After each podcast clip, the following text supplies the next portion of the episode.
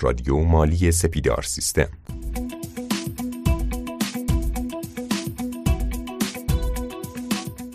به نام خدا. سلام عرض می‌کنم خدمت شنوندگان عزیز رادیو مالی. امیدوارم که حالتون خوب باشه.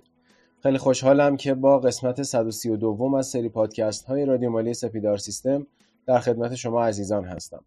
تو این قسمت قرار هستش که با سرفصل بیمه و در حضور جناب آقای انصافی در خصوص ماده 50 صحبت بکنیم.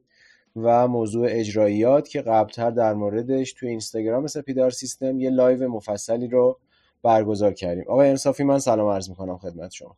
سلام سلام به شما دوست عزیز جناب آقای مزید آبادی و تمامی مخاطبین خوب رادیو مالی. بعد از یک وقفه هستیم خدمتتون. امیدوارم که بتونم مطالبی که شما انتظار دارین رو ارائه کنم خدمتتون. هستم خدمتتون. سلامت باشید. مرسی که دعوت ما رو پذیرفتید. می‌دونم که مشغله بسیار زیادی دارید و به آخر سال هم داریم نزدیک میشیم و شما شلوغ هستید اما امروز وقت گذاشتید و ما در خدمتتون هستیم تا این پادکست ها رو بتونیم ضبط بکنیم. خب بریم سراغ اجراییات و ماده 50 که می‌دونم مفصل در موردش باید صحبت کنیم. خواهش می‌کنم. سلامت باشین. فقط من قبل از اینکه اجرایات رو خدمتتون ارز کنم آخر سال یه نکته بگم بد نیست. دوستان ما حواسشون به لیست بیمه بهمن ماه باشه. چون این لیست بیمه بهمن ماه مأخذ محاسبات ریاضی فنی سال بعد هست. یعنی توی رد کردن لیست بهمن به اندازه کافی دقت داشته باشد اما اجرایات ببینید مطابق ماده تأمین اجتماعی مطابق ماده پنجاه قانون تأمین اجتماعی مطالبات سازمان تأمین اجتماعی بابت حق بیمه خسارت تأخیر و جریمه های نقدی که ناشی از اجرای قانون یعنی در حکم مطالبات مستند به اسناد لازم الاجراس. به قولی کلا در مورد این صحبت و طبق مقررات مربوط به این ماده به وسیله معمورین اجرای سازمان قابل وصول میشه. حالا چطورش رو من جلوتر عرض می‌کنم؟ فقط داخل پرانتز بگم طبق ماده 49 قانون تامین اجتماعی مطالبات ناشی از روابط بیمه‌ای سازمان که عرض کردم شامل حق بیمه، خسارت تأخیر و جرایم نقدی و مطالبات ناشی از هزینه های انجام شده توسط سازمان در امور, امور درمانی و غیره به بیمه شدگانم مثل طلب ممتاز حساب میشه. عرض کرده بودم قبلا که دیون تامین اجتماعی از دیون ممتاز است. و بر همین مبنا این مطالبات مستند به اسناد لازم الاجرا بوده و ماموران اجرا هم میرن با اجازهتون این پول از حسابمون ور میدارن خب من یه شرح و تحلیلی هم در مورد این بگم و فلسفه وجودی شرایط صدور اجرایی اشخاصی که در مورد اونها اجرایی صادر میشه و سعی می‌کنم تو یه رو 20 دقیقه همه رو جمع کنم. ببینید سند لازم الاجرا وقتی ما میشنویم چه سندیه؟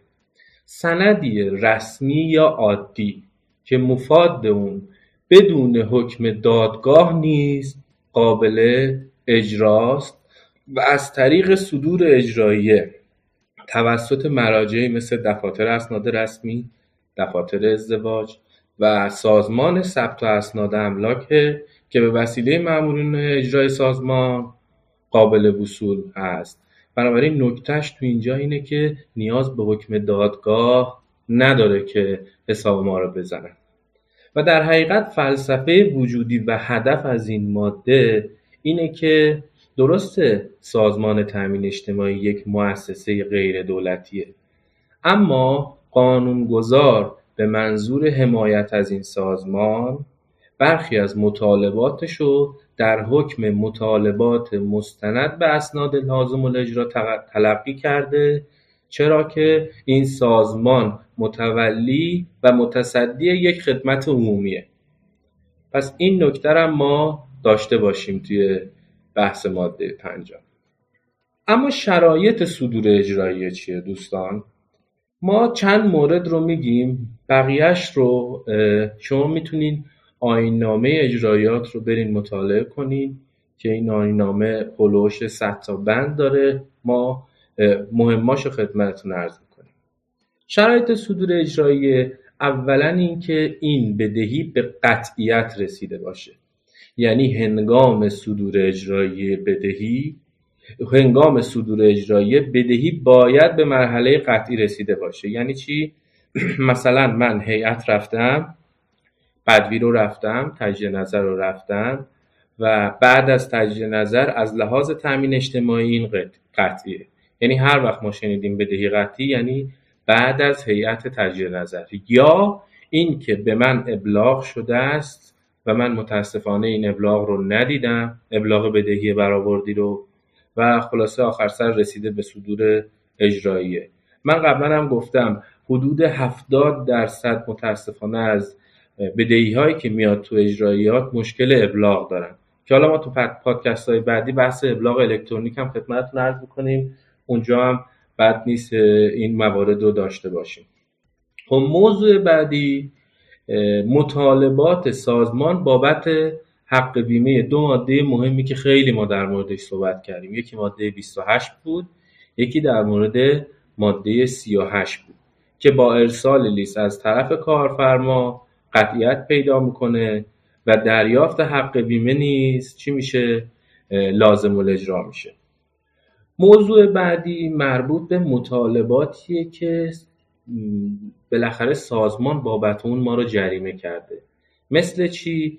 مواد 39 98 100 و 108 درسته؟ که آخرین مصوبهش هم تو سال 1373 توسط مجلس هم تصویب شده.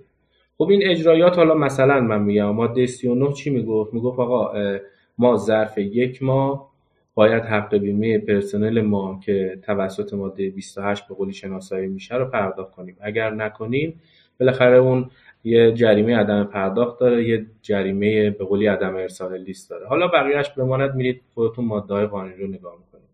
بنابراین عرض کردم مطالبات سازمان بابت جرائم چنانچه کارفرما هم از ارسال نیز خودداری کنه با رعایت ماده 42 و 43 قانون هم این بدهی قطعی میشه. ماده 42 43 هم چی میگه؟ همون بحث هیئت ها رو که کردم. یعنی شما نیاز شد هیئت هم تشریف بردید. مثلا یک نفری رو شما فرض کنید ترک کار زدین یا بازرس اومده اسمشو نوشته اینم یک بدهی برآوردی اتفاق میفته. توی هیئت بالاخره نتونستین اثبات کنین. برابر ماده 42 و 43 بعدش اگر پرداختی نداشته باشین هم با اجرایات ورود می‌کنه. و موضوع بعدی که موضوع مهمی هم از ما هم توی لایو اشاره کرده بودیم موضوع ماده های 66 و 90 قانون تامین اجتماعیه که می‌دونین که اینا مربوط به به قولی پرداخت قرامت های بیمارستانی دیگه که پس از پرداخت هزینه های مربوط به معالجه، قرامت و مستمری ها و تشخیص سازمان در خصوص تقصیر کار بودن به قولی کارفرما در خصوص حادثه و تشدید بیماری و اینجور چیزها هم قطعی میشه. بنابراین کلیه بدهی هایی که ناشی از حوادث کاره حوادثی که مقصر کار کی باشه جناب کارفرما باشه باز هم از طریق صدور اجرایی قابلیت وصول برای تامین اجتماعی داره. این چند تا مورد از اون همه قانونی که من گفتم این چند تا مورد خیلی مهم بود و خواهشان برید متن این قوانین را هم شما مطالعه بفرمایید. اما چطور این صدور اجراییه انجام میشه؟ ببین اول یه دونه ما اختار کتبی داریم. یعنی پس از قطعی شدن مطالبات سازمان تامین اجتماعی به قولی برای صدور اجراییه خود سازمان موظفه به اشخاص حقیقی یا حقوقی. حالا هر کسی که بدهکار این وسط. کتبا 48 ساعت مهلت بده. بعد از 48 ساعت اگر تشریف نیاورد این دیگه به صورت مکانیزه الان وارد به قولی داستان اجراییه میشه. یعنی من حالا خودم اینجوری حساب می‌کنم. میگم شما 48 ساعت مهلت داری پرداخت کنید 48 ساعت نشد دوباره یه 48 ساعت بهش اضافه میشه منجر به صدور اجراییه میشه. اجراییه که صادر شد دیگه بعد از اون شروع میشه پرونده دست معمور اجرا. معمور اجرا ممکنه حالا بحث مفاسد حساب باشه بازداشتنامه های شخص سالس بزنه بازداشتنامه نمی‌دونم ماده 38 بزنه و حتی اداره بره و امثال هم به هر حال دو تا 48 ساعت بیشتر ما مهلت نداریم. اما ترتیب اجرای اون چطوره؟ ببین این کلمه رو من قبلا بهش تاکید کردم بازم تعمدن عرض می‌کنم. میگه اجرا می‌تواند پس از ابلاغ اندل اقتضا. این کلمه اندل اقتضا خیلی ما در موردش صحبت کردیم تو live بریم اونم ببینیم بدک نیست. اجرا می‌تواند پس از ابلاغ عندالاقتضا قبل از انقضاء مهلت مقرر در ماده دوازده آیین نامه اجرایی ماده پنجاه قانون تامین اجتماعی از اموال بدهکار معادل اموال بدهکار یعنی همون من کارفرما. هر چه شخص حقیقی باشم چه حقوقی.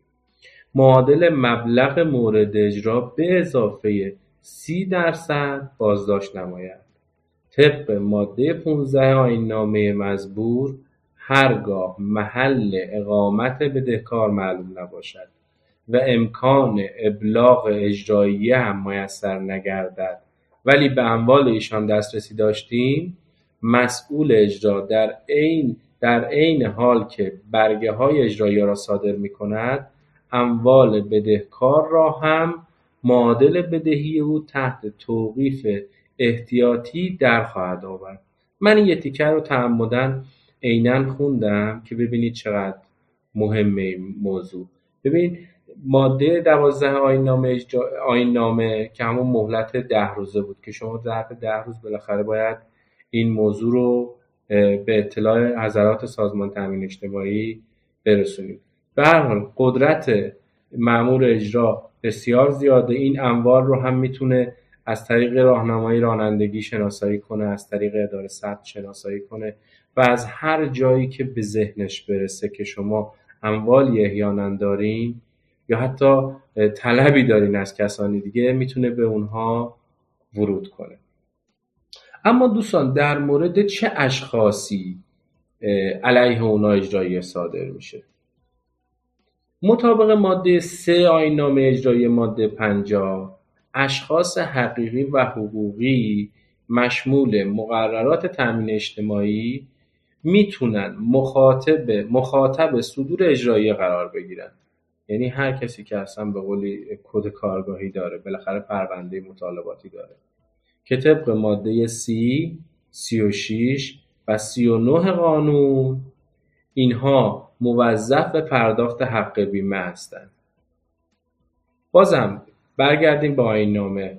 بر اساس فصل پنجم و ششم این آیین نامه متضمن متضمن امکان بازداشت اموال منقول و غیر منقول بدهکار نزد اشخاص سالس هم هست. ارز کردم ممکنه یه نفر به من حتی من ازش طلبکار هم باشم بازم در اون صورت هم مامورین اجرا میرن سر وقتشون. بنابراین امکان صدور اجرایی توسط سازمان علیه بدهکار کارفرمای متوفا حتی و حتی وراس نیز امکان پذیر هستند. و در صورت و تازه در صورت ورشکستگی کارگاه هم دقیقا مدیر تصویه مسئول پرداخت این اجرایی است. و اقدامات اجرایی هم از نامبرده قابل پیگیری است. من خیلی دیدم.